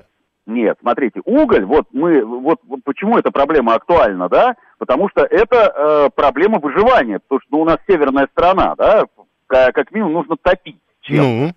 Вот. И, э, извините, если э, там Европа через 20 лет собирается отказаться от углеводородов, а, а, а мы думаем через 300 лет, а что же мы дальше-то будем делать? Нет, подождите. Э, мы говорим о том, что да, даже через 300 лет, чего случись, у нас хотя бы уголь останется. Ну так, э, может, как-то надо через 20 лет к чему-то другому прийти, а уголь оставить? Потому что там вот товарищ сказал, что из угля порох делают. Ну, порох-то, извините, делают из древесного угля, насколько я помню. Как и лекарство. Из каменного. Да, я понял, спасибо. 7373. Сейчас а, актуально залежи лития изучать, а не уголь. Уголь значения вообще никакого не имеет, пишет 639. Из угля можно сделать любой углеводород. Нужен только водород, пишет 251. Важное замечание. А, дальше дальше. Э, не делают порох из угля. Что за бред? Это 855. Да, это будет у нас отдельный спор, значит, из какого и делают ли вообще. А, я на железнодорожной станции стащил кусочек и затопил им печку. Так у меня колосник прогнулся. Рассказывает нам э, историю из жизни Григорий 859. А у Виталия другие истории. Он говорит, активированный уголь всегда нужен. Но это совсем другая история. А, ну и, и 611 это не китка или как-то, я не понимаю, как вас называть. Березы это ресурс возобновляемый. А уголь? А уголь, вы думаете, невозобновляемый? А, дальше, 855-й. Давным-давно применяется порох, сделанный другим способом. Ну, хорошо. Сергей говорит, надо не про уголь думать, а Марс осваивать. А Вася 481 говорит, что лучше все-таки думать про литий. Прямо сейчас новости, потом реклама, потом продолжим. Слушать настоящее. Думать о будущем. Знать прошлое. Самые актуальные и важные события в городе, стране и мире в информационной программе «Отбой». Радиостанция «Говорит Москва», пятница, 21 апреля, в Москве 19.36, 14 градусов тепла, 2 миллиона 820 тысяч автомобилей, 7 крупных ДТП и 4-бальные пробки. Это данные Яндекса, ЦОДД по-прежнему полагает, что в городе пятибальная. Э, ситуация на дорогах в целом э, разъезжается достаточно активно, это прям видно на карте московских пробок. Граждане э, из э, Москвы сейчас, ну вот, например, э, на той же Ярославке прямо сейчас огромная пробка в районе Пушкина, в районе Бахчеванджи, э, да, э, где-то там, я правильно понимаю? Да, в районе Бахчеванджи огромная пробка на Щелковском шоссе, причем такая серьезная пробка, знаете ли. В районе Старой Купавны стоит, э, если мы говорим про Горьковку, ну и так далее. В основном уже разъезжаются. Или, к примеру, на юго-запад пойдем, там в районе Селятина сейчас придется остановиться и долго стоять. Это потому, что пятница. Э, все едут куда-то за пределы Московской кольцевой. Мы продолжаем подводить итоги этого дня э, в прямом эфире. Вы пишите через смс-портал, через телеграм, либо звоните по телефону 7373 94,8. А, да, через миллиард лет потухнет солнце. Э, Продолжи. У нас есть такой топоним, пишет Виталий, 618 э, Виталий, берете карту, смотрите куда-то в район северо-востока и довольно быстро найдете такой топоним. 7373948, э, телефон прямого эфира. Еще одна тема, две темы я предлагаю в ближайшие 20 минут обсудить. Первая из них это лекарства, индийские лекарства. Мы как-то уже говорили об этом был у нас один из слушателей, который говорил, надо брать надо брать, несмотря ни на что, а все, что э, говорят про качество индийских лекарств, это, конечно, фейк. А вот сегодня есть, э, я уж не знаю, если это фейк, тогда что информация официальная, Росздравнадзор отзывает партию препарата преднизолон Эльфа. Причина нарушения в трех сериях гормонального лекарства. Известия пишут об этом. Ведомство на, направило территориальным органам, региональным властям и медицинские организации письмо об отзыве партии. А нарушения были не только в описании препарата, но и в его качестве. Говорят, были выявлены механические включения. А, обратите внимание, это раствор для внутривенного и внутримышечного введения в ампулах. И в них в ампулах, механические включения. А, все-таки, а, что вы скажете о, качестве лекарств? Прежде всего, в данном случае мы говорим об индийских лекарствах. Была история с Узбекистаном, а, там была история с детьми, которые пострадали от сиропа от кашля. Теперь вот, э, да, Правильно, надо брать и тратить на них вырученные рупии. Примерно об этом тогда писали, э, когда мы обсуждали, что мы сейчас довольно активно торгуем с Индией, и много рупий, и на эти рупии надо что-то покупать, и заговорили, ведь лекарства есть там. И вот видите, оказывается, не все в порядке с лекарствами. Кто-нибудь сталкивался с... Э, да, история с Узбекистаном была ужасная, там дети не пострадали, а жизнь потеряли. Э, это 302 напоминает тем, кто забыл. 68-й э, Рафаэль пишет, какие лекарства по заветам одного депутата все лечатся боярышником. Это не так. Это хорошая, веселая история, но там немножко не так было.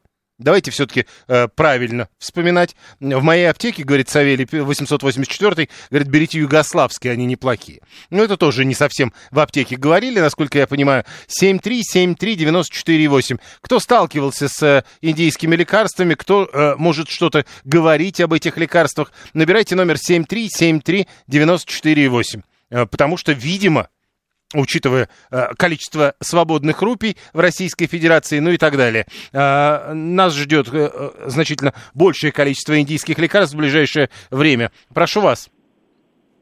А, доброго вечера. Расскажу ситуацию недельной давности. А, пришлось купить дочери Манурал. Это такой препарат. А, достаточно сильный антибиотик. Ничего не произошло. Пришлось вызывать скорую а, когда врачи осмотрели, поставили тот же самый диагноз, и по итогу выписали другие антибиотики. Но это было что, индийское Сказать... производство Манурал? Да. А, понятно. Вы так, я просто не знаю, где их делают. А они в разных местах делаются, а вы не сказали. Манурал, насколько я помню, все-таки э, делали не в Индии. Индийский был написано, во а, случае. Но, но именно э, с этим названием. Да, и сказали, что он поддельный. Я, а, это тут другая история. Я просто сейчас смотрю, Манурал, э, тут написано все-таки итальянское производство. 7373948. Прошу вас, Алло, здравствуйте. Да, здрасте. Ну, я, в общем-то, в области фармации-то 20 лет проработал, вот, так что кое-что могу сказать. Так скажите Смотрите, же. Э, индийское лекарство, это не, ну, вообще сказать ни о чем, потому что, ну, мы не, не националисты же, да, Здесь э, вопрос, во-первых, там очень много построено э, фармзаводов, причем как своих компаний, круп, крупных довольно, да, так и фармзаводов, э, ну, международных компаний, монстры. Вот. Если да, мы да, говорим да. об индийских, наверное, имеется в виду, это все-таки индийские производители, да? Вот, и здесь уже... Э, речь, а, наверное... Секунду, э, вот давайте, индийские производители для международных монстров или для своего бренда? Нет, там в Индии строят, вот, ну... Там же там, разные, вот именно. Нет, смотрите, э, просто строят фабрики. Вот как в России же построили фабрики, там, э, Кырка, там... Э, да, да, да, да, да, об этом и речь. Но, но это все равно э, препараты, которые, Тева, кстати, которые делаются под контролем, э, соответственно, правообладателя. Это вопрос один. Мы сейчас об индийских лекарствах говорим, наверное, о тех, которые производят сами, э, сами индийские компании. А вот вы скажите, а как их разделить между собой? В смысле, если на коробочке написано э, Pfizer или Teva, то это Pfizer или Teva. Если на даже если написано... там написано, э, это важно, даже если там написано, что производство в Индии. Ну, да, наверное. Но к нам они все равно вряд ли попадают, потому что, ну, нелогично просто. Там они их строят, потому что, извините, индийский рынок, представляете, там полтора ну, миллиарда. Да, сегодня а, как вот. раз были сообщения, что якобы э, вот э, не то чтобы на днях, а то ли сегодня, то ли вот-вот э, э, Индия обошла Китай по населению. Ну вот, э, я думаю, что это для них. А вот если мы говорим об индийских, там монстры есть, индийские компании, там типа доктора Редиса, там... Э, вот, пожалуйста. Э, а и, его и, как и, считать? И так далее. Смотрите, здесь же вопрос... Они делают аналоги практически всех препаратов, ну, законные, да, после э, истечения срока патента. Но э, о чем мы должны э, говорить? Во-первых, о том, что новых лекарств инновационных там не будет, потому что э, срок это патента э, истекает. Значит, это будут какие-то препараты старые. А дальше э, извечный вопрос о препаратах-генериках. Э, биэквивалентность с оригинальным препаратом. Вот э, у нас, э, я не знаю, как сейчас, но было так, что, в общем-то, Минздрав очень вольно э, при, регистрировал препараты э, ну, с отклонениями от э, препарата оригинала, да. Поэтому что вы там купите, э, вот, э, ну как вот, э, если там отклонение 20%, э, ну, будет он действовать, да. Нет, ну хорошо, так, тогда по-другому. Дженерики, генерики, как по-разному, я не знаю, как правильно говорить, но все-таки с вашей точки зрения, э, э, если ты выбираешь, неважно даже индийского производства это дженерика, а российского производства, э, это не надо брать, это надо брать, прочитав, откуда берется, собственно, э, главное, что внутри этой таблетки, или эта таблетка вообще из-за границы привезена, или, или как к этому подходить? Ну, смотрите, это так же, как вы покупаете все, что угодно. Если вы ориентируетесь на бренд, я вам уже сказал, есть там пара-тройка... Мы ориентируемся на эффективность. Ну, вы эффективность как? Как вы же вы, вы ее не можете определить, потому что вы не лаборатория. О, так, Значит, вы, э, да, мы хотели вы ориентируетесь бы Э, либо на бренд, вот есть там как какой-нибудь индийский монстр, там, как я уже вам сказал, например, доктор Редис, да, который там миллион лет на рынке, который делает препараты. То есть, э, в принципе, ну да, если они давно на рынке, то мы считаем, что они делают препараты качественные. Вот, э, вот так вот. Но э, лучше все равно, понимаете, вот любой вам, вам скажет, оригинал всегда лучше копии. Я понял. Вот. Хорошо. Поэтому... А, ну, понятно. 7373948, телефон прямого эфира. Оригинал лучше копии. Да. Саша, человек похожий, э, совсем не в теме, ни разу в Индии не был, ни разу там не лечился. Человек э, в отрасли был. Давайте так. А вот это, э, мы друг друга не обсуждаем. Вот как вы определяете по речи, Э, разбирается человек или не разбирается, это ваше право, но извините. Под бренд страны у нас в подвалах такого можно понаразливать и подделать. Мама, не горюй, пишет 144-й. Можно, но мы-то говорим про лекарства, с ними сложнее. Э, я, кстати, посмотрел специально э, про упомянутый манурал. Э, это все-таки, э, я вот вижу тут, например, российское э, подобное, видимо, дженерик э, есть, а вот и, и индийских дженериков-то нет. Производитель Замбон Швейцария, производитель Замбон э, Италия. Э, это не совсем Индия, поэтому непонятно, что за история. 7373948. Слушаем вас, здравствуйте. Алло, здравствуйте, меня Лев зовут. А по поводу дженериков еще? Да, по, по поводу индийских дженериков прежде всего. А, а вы знаете, тут э, да, основное действующее средство, конечно же, э, очень важное, но немаловажную роль играют э, микродобавки, которые там в сотых долях процента, которые э, имеют свойства катализатора, которые в несколько раз усиливают действие основного компонента там. Э, и вот не все добавляют, допустим. Оно угу. вроде как то же самое, но... Нет, это понятно, но все-таки про индийские вы что-то скажете? Э, да, я пользуюсь дженериками. А когда вы выбираете... Я им доверяю. Хорошо. Когда э, у вас есть выбор при одном действующем веществе, дженерик российский или дженерик индийский, вы какой выберете? Российский, конечно. Почему? потому что я выбираю отечественного производителя, он у меня в приоритете. А, э, просто потому, что он отечественный? Да, по умолчанию.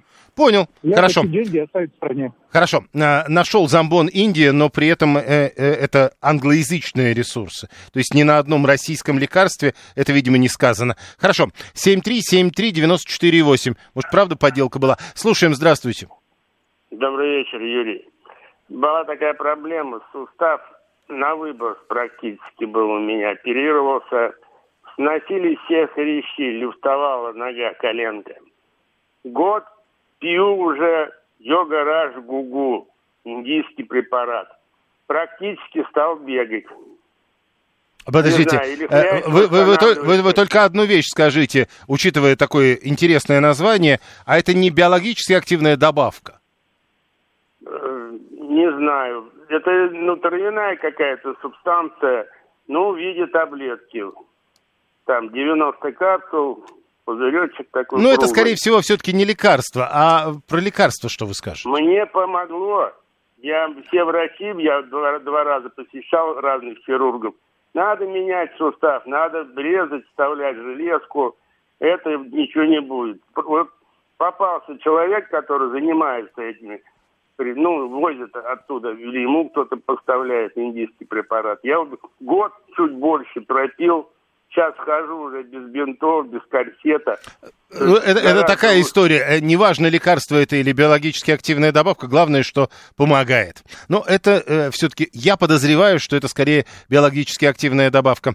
7373948... Э, в Шереметьево, пишет Алексей, ежедневно прилетают рейсы из Дели. На каждому рейсе около двух-трех тонн лекарств. Двух-трех тонн?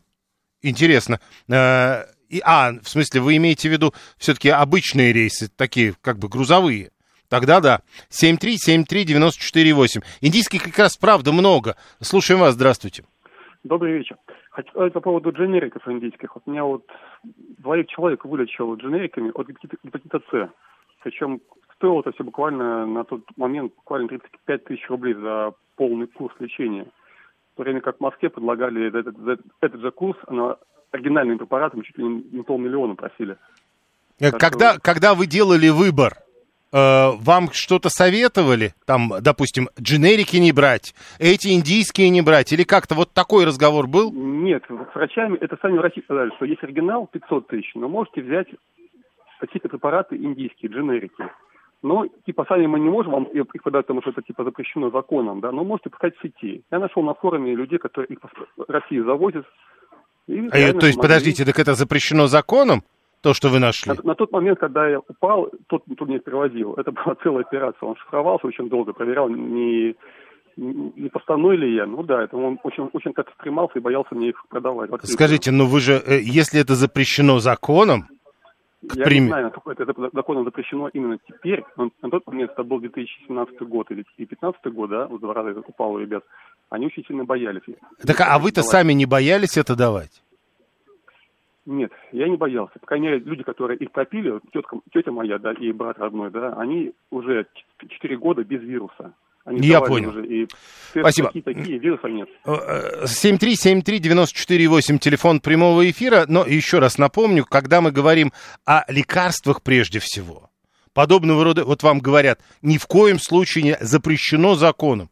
Нет, я возьму. Вот это странная история. Мы не можем рекомендовать, это одна история, а запрещено законом, это совсем другая история. По идее должна быть, но как кажется. Меня бы, например, это сильно, мягко говоря, напрягло.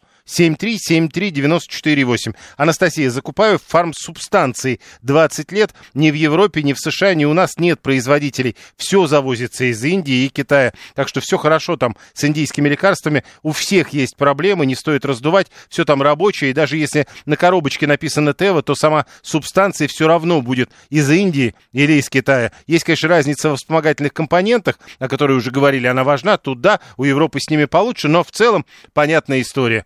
251 говорит, нет гарантии, что чистый индийский препарат в России не разбодяжит. А как вы себе представляете? То есть берут таблетки, привозят их сюда, как правило, это именно так делается. А, и здесь эти таблетки приводят обратно и бодяжат, или как? Вот это тоже одна история. Э, субстанции, может быть, как Анастасия имеется в виду, что вот такие, как Анастасия, которые закупают фармсубстанции чистые индийские, а потом в России бодяжат. Может быть, вы это имели в виду? Ну да ладно. Э, место производства э, влияет только на чистоту препарата. Ну так э, вот в данном случае мы говорим о том, что это производство индийское. И что? Ну, похоже, видите, если верить Анастасии, все нормально. Еще одна тема, совсем коротко, у нас э, 6 минут есть. Я вот что хочу у вас спросить. Отбой. Преподавателям физкультуры в детских садах собираются дать э, право на досрочную пенсию. Есть предложение депутатов, э, говорят, что ну другим же там есть возможность выходить на досрочную пенсию, а вот для преподавателей физкультуры такого права нет. На ваш взгляд, вот расширение списка тех, кому э, можно выходить на пенсию досрочно. По профессиям именно речь идет об этом. Насколько это правильно? Ну, то есть, вот говорят, если, к э, примеру, в дошкольных учреждениях э, там воспитатели, музыкальные руководители, логопеды-дефектологи э, уходят раньше, с точки зрения стажа, то тогда и, э, соответственно, преподаватели физкультуры должны. Ну, так дальше мы и пойдем. Понятно, что там написано, что у них специфические условия, психическая напряженность, физическая нагрузка, ответственность за жизнь и здоровье детей, в том числе с ограниченными возможностями. Но все-таки а насколько можно расширять этот список людей, которые выходят на пенсию досрочно. Ну вот 639-й, а зачем ему досрочная пенсия? Я вам объясняю, цитирую депутата Лантратову, потому что там э, специфические условия, с одной стороны, с другой стороны, потому что там вокруг работают люди, которые уже получили такое право. Э, великое дело стоять со свитком, Андрей пишет. Э, то есть а, со свитком это вы так видите преподавателя физкультуры. 24-й, э, любой, кто работает с детьми, особенно с родителями, достоин, с моей точки зрения, досрочного выхода на пенсию. Но вот если вот этот поворот, правда, брать, сталкивающиеся с родителями, то может быть так. 7373948, телефон. А 251 нам продолжает рассказывать. Этот человек знает, видимо. Видимо, сам размельчал индийские таблетки, смешивал с мелом, прессовал и продавал как полноценный препарат. Я не уверен, что вот то, что вы бы таким образом наделали, можно было купить в аптеке. Это важно. Э, со свистком, наверное, 407 возвращает нас э, к истории человека со свитком из э, сообщения 75-го. Так с вашей точки зрения, надо ли расширять список людей, которым можно досрочно выходить на пенсию? Вот со свистком. Виталий говорит, вы же понимаете, что чем больше список тех, кто досрочно выходит на пенсию, значит, остальным надо готовиться к повышению пенсионного возраста или иным манипуляциям. Ведь деньги на таких пенсионеров надо откуда-то найти, они на берете-то не растут. 7373948, телефон прямого эфира. Продолжаем обсуждение. Э, вы пишите через смс-портал, через телеграм, либо звоните в прямой эфир по номеру 7373948 и 8. Мы говорим о вот это очень узкий вариант, преподаватель физкультуры в детских садах. Депутат, э, зампред комитета Госдумы по просвещению Лантратова пишет письмо. Э, копия э, документа на имя заместителя председателя правительства России Голиковой есть в распоряжении РТ, а они, соответственно, как новость это сообщают. Повод для инициативы – коллективное обращение к депутатам этих самых инструкторов по физкультуре. Там 419 подписей. Э, работа таких специалистов, э, они сами об этом написали. Ну и, соответственно, Лантратова это адресует теперь э, Голиковой. А они в особых условиях работают. И главное, вокруг них работают люди, которые уже имеют право на досрочную пенсию. Да, прошу. А, добрый вечер, Владислав меня зовут. Ну, честно говоря, я не очень понимаю, какие там такие особые условия. Мне кажется, работа не намного труднее, чем работа шахтера. Там, ну, не, ну, допустим, шахтер-то получает раньше пенсию. Так вот я, Но да. я да, ну смотрите, я вот токарем э, работал по юности, да. Работа тяжеленная, и на самом деле она не очень-то и полезная, наверное, потому что и стоя, и стружка, и всякая. Да нет, любая работа вряд ли полезна, ну, кроме да, денег. Но, да, но понимаете, ну, ну, токарю раньше на пенсию не дают уходить. А с детьми, ну вот мне кажется, школьники вреднее, чем дети, вот э, дошкольники. Мне кажется, что все-таки родители еще вреднее. А родители, они в любом возрасте вредны, по себе знаю. Я понял. А, все у нас достойны ранней пенсии, пишет Алексей 668 военные, полицейские, вот теперь учителя физкультуры, и только простые работяги уйдут позже всех, да и пенсия будет нищенская, э, пишет Алексей. Виталий говорит, учитель химии в школе тоже сложная профессия. Химия, образование, дети не сахар. Это не охранник в магазине, который разгадывает кроссворды. Так, мы а, а, договорились, значит, что вроде как все, кроме охранника в магазине, да? Нет, 123-й пошел дальше, говорит, надо вообще всем э, э, выход на пенсию снизить, ведь французы так считают, а мы что, хуже, что ли? Нет, французы считают, что поднимать не надо. Это была программа «Отбой». Э, до следующей недели.